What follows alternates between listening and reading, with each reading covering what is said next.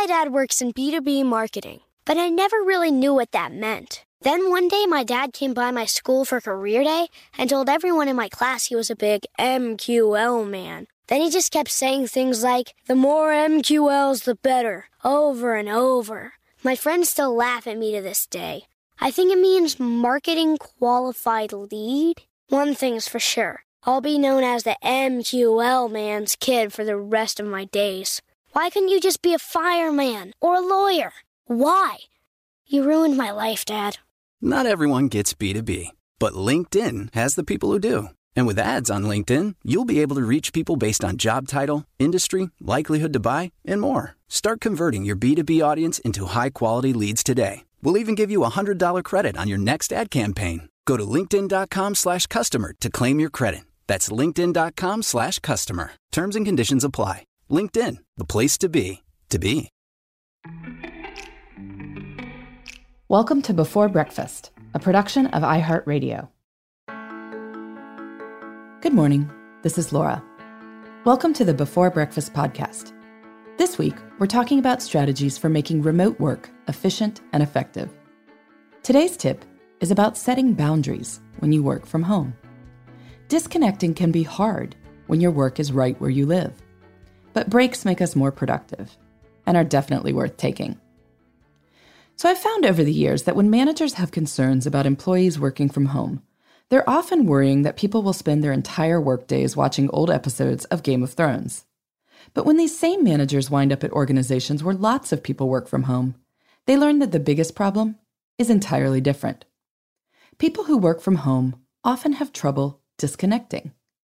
Then they wind up getting burned out, and their performance suffers. Or they quit. Neither of these are good outcomes. Here's what winds up happening people who work from home want to show their managers and teammates that they're responsive. But then they wind up on email or Slack constantly. They don't take breaks because they don't want their managers to think they're watching TV. One woman who works from home told me that she'd hired a dog walker because she didn't think she could step away from her desk for 10 minutes twice a day to take the dog outside. Needless to say, if she didn't think 10 minute breaks were feasible, she was dealing with a lot of stress. Then there's this problem commutes can be terrible, but they provide a very clear line between work time and non work time. When your office is right next to your kitchen or bedroom, it can be very easy to just keep going back in all evening or all weekend long. I know this has happened to me. I have a confession here. Because I work from a home office and working is almost always an option, I used to just leave my laptop on 24 7. I literally never shut it down. Then one day last summer, the laptop simply stopped working, which is understandable. I managed to get it going again, but I realized I needed to stop overwhelming it. My laptop could use some time when work was not an option. And I probably could too.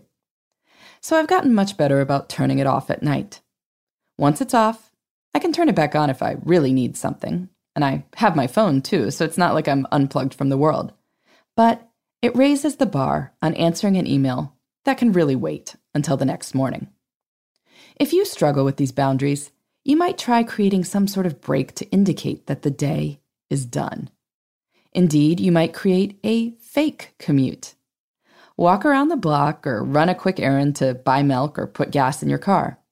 When you come home, then you can be in non work mode. Most things can wait until tomorrow.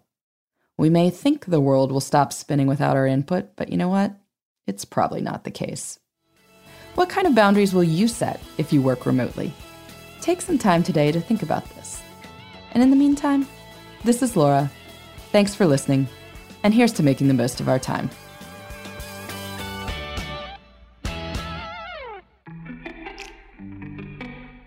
Hey, everybody. I'd love to hear from you.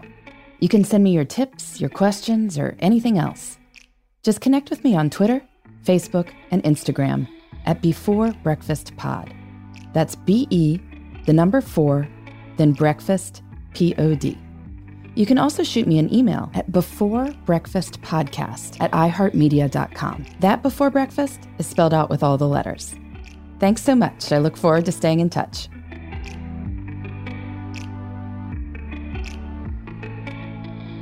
Before Breakfast is a production of iHeartRadio. For more podcasts from iHeartRadio, visit the iHeartRadio app, Apple Podcasts, or wherever you listen to your favorite shows.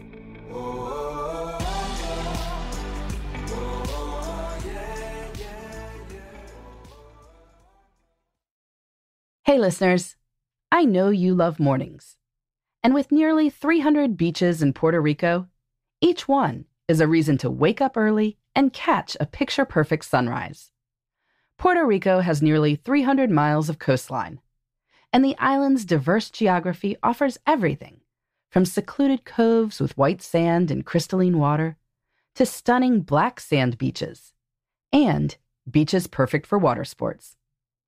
No passport required for U.S. citizens and permanent residents. Learn more and plan your trip at discoverpuertorico.com.